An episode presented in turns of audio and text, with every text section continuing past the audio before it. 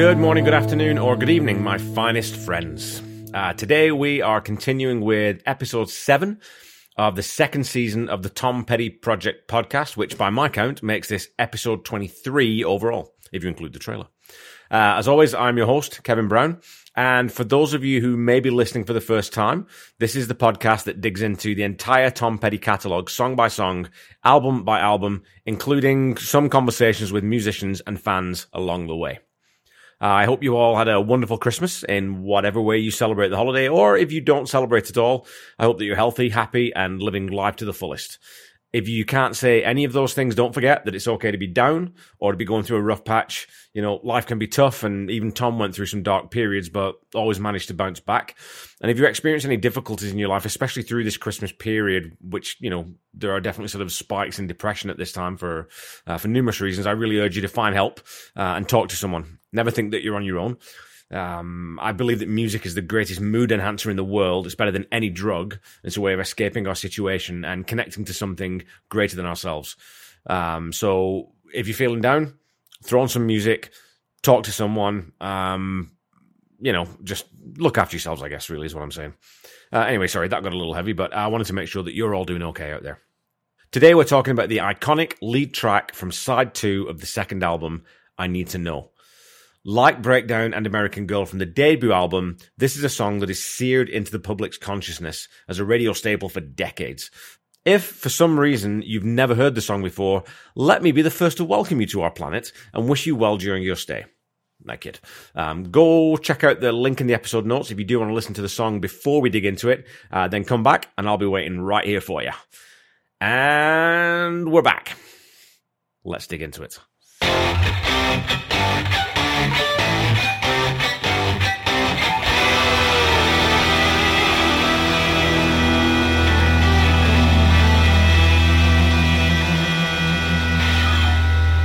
As I was doing the listen through for this episode, one of the first things that struck me was that this song has a, a similar groove to it as Dog on the Run, uh, which was the live track from the Live Leg EP. And I wonder if that's another reason why that song was dropped from the live set and not recorded in the studio. I need to know is a quicker tempo, but it shares what I'd call, you know, a feel or a mood. Uh, the cadence of the lyric is similar initially, and the chord progression is fairly similar. And it feels like a case of, you know, maybe partial cannibalization that songwriters often employ. You know, take one idea um, and put it to better use in another, in another song. And I know that Tom told Paul Zollo that this song was influenced actually by Wilson Pickett's seminal 1966 classic, Land of the Thousand Dances. Um, when you listen to that song, you definitely hear the influence. So I'd be willing to bet that both songs took some inspiration, certainly rhythmic inspiration, from the same source. I Need to Know comes out all guns blazing. The familiar balance of Mike and Tom's guitars in the left and right channels with Ron and Stan's rhythm parts thundering down the center is augmented in this one by Benmont's piano and organ in the background. And right from the get go, all those parts are there. Um, so this sets up the intent of the song immediately. There's no sense of subtlety here. It's a rock and roll song, and you know that it's going to bring the heat from the very first bar. Lyrically, I Need to Know is another song I find really interesting. Two very short verses, accompanied by two much longer choruses, a rapid fire guitar solo, and a final chorus. The lyrics are tonally very similar to most of the songs on side one of the album, in so much as they describe a protagonist who is unsure of the status of his relationship. That opening line, while the talk on the street says you might go solo. What a great band oriented metaphor for a potential breakup. Good friend of mine saw you leaving by the back door. Um, that line adds an element of intrigue, suggesting that the love interest isn't being upfront about their intention to leave, so I need to know. Tom's vocal delivery sits between that all out frustrated howl and his sort of mid range, somewhat sort of restrained uh, delivery. It's not an angry performance and it's not really a wounded performance. It finds that indignant tone perfectly. It's almost matter of fact. Just tell me what you want. I just need to know.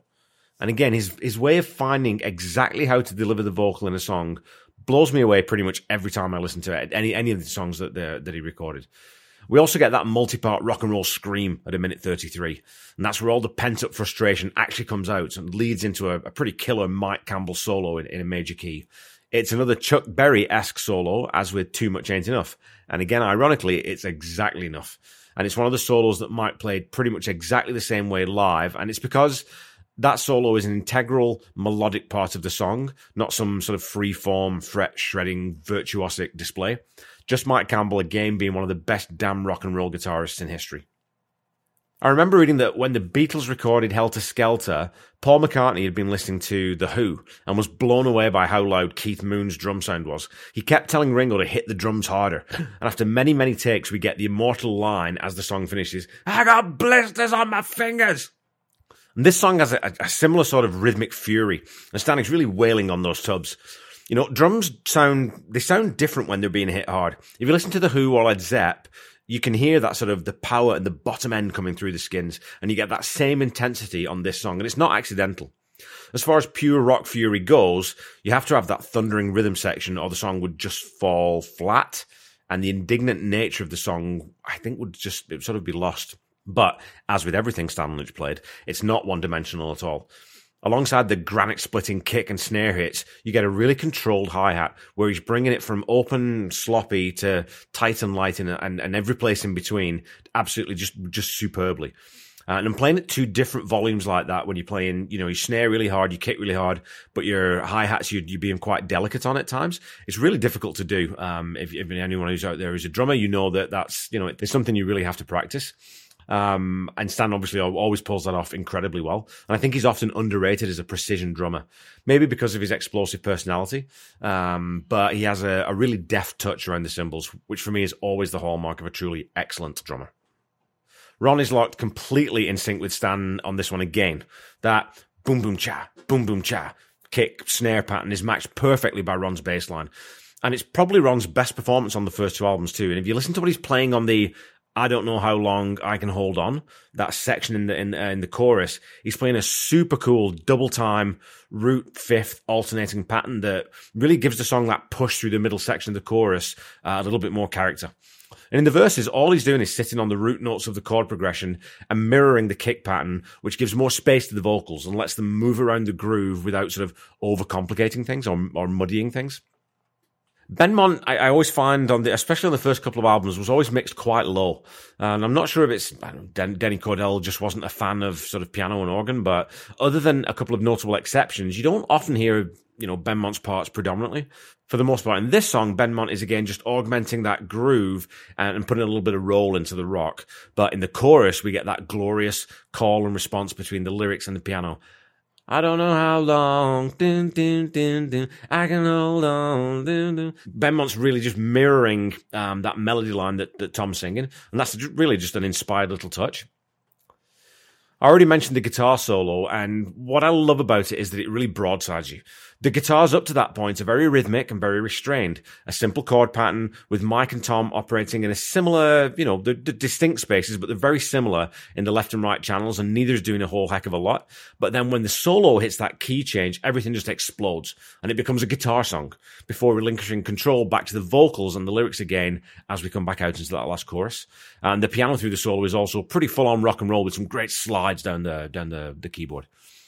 Once we get out of the frenzy of the solo, we go back into the chorus again, and we're getting those background I need to know vocals again, which drive the point of that title lyric home really hard. The outro features a killer, killer drum part too that's easy to miss from Stan. Um, I know I could talk about the drums lots, but hey, what are you going to do? I'm a drummer that last four bars, he's not playing a sort of a, a kick, snare, tom, double time, and a da da da da da. He's not playing all three at the same time. He's going dum dum cha cha dum dum cha cha on the kick snare. Um, and as a drummer, that's not the way I'd necessarily think of playing that. But you can be damn sure I'm going to be stealing that for one of my own tunes in the future.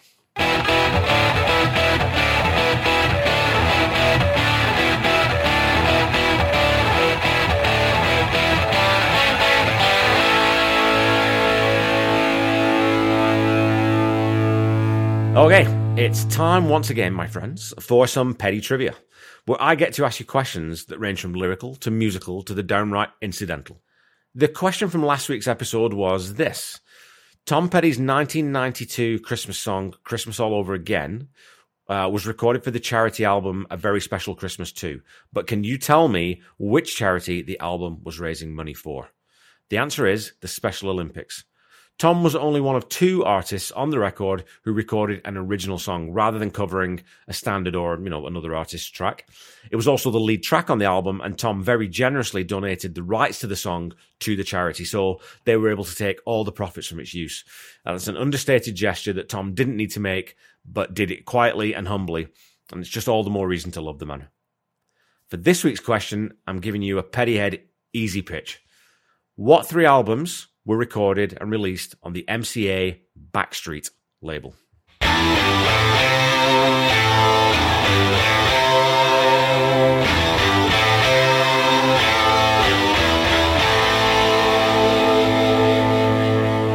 Okay, back to the song.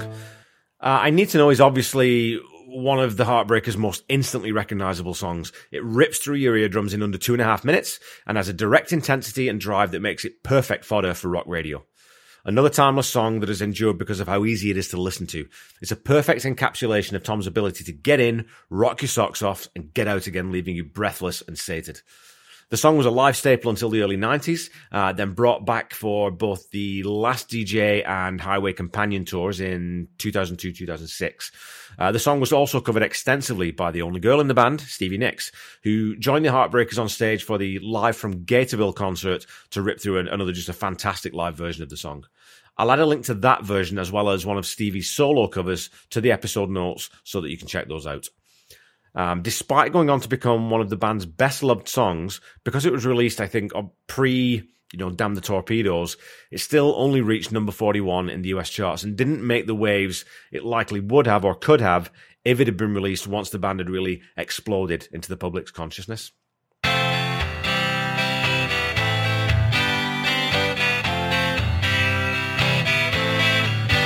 Okay, folks, that's all for this week. Um, I'm going to give I Need to Know a 9 out of 10. It's not the most complex, the most challenging, the most emotional, or the most lyrically or musically dense or impactful song Tom ever wrote, but it does retain that X factor. And it's bolstered by a superb, simple solo section and a, such a fantastic chorus. It's also one of the first songs that any Tom Petty tribute band is going to learn and always play. So, je ne regrette rien. It's a song that is on pretty much every Tom Petty fan's playlist and again is still aired regularly on rock radio the world over for a very good reason. It's balls out, pure fun rock and roll. I'll also leave a, a link uh, to that Wilson Pickett song that Tom says the, the, at least the rhythm, sort of the rhythm of this song w- was based on. I'll put that in the episode notes for you too, and it really is a great song, and you know it features the sort of the first instance of na na na na na na na na na na na. That's where that comes from. Is is that song?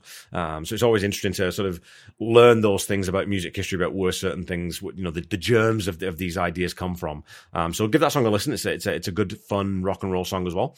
Um, don't forget to follow me on Facebook and Instagram at the Tom Petty Project and on Twitter at Tom Petty Project. And of course, you can find me on YouTube as always. So go follow, like, subscribe, share stuff. Please tell other people about the podcast. It would be great to get the word out there. Um, and I appreciate everyone who's been doing that. Um, especially on Twitter, we're getting lots of um, lots of shares and lots of people talking about the the stuff that we're um, that we're putting out there. So I really appreciate uh, everyone who's engaging with uh, with our social media.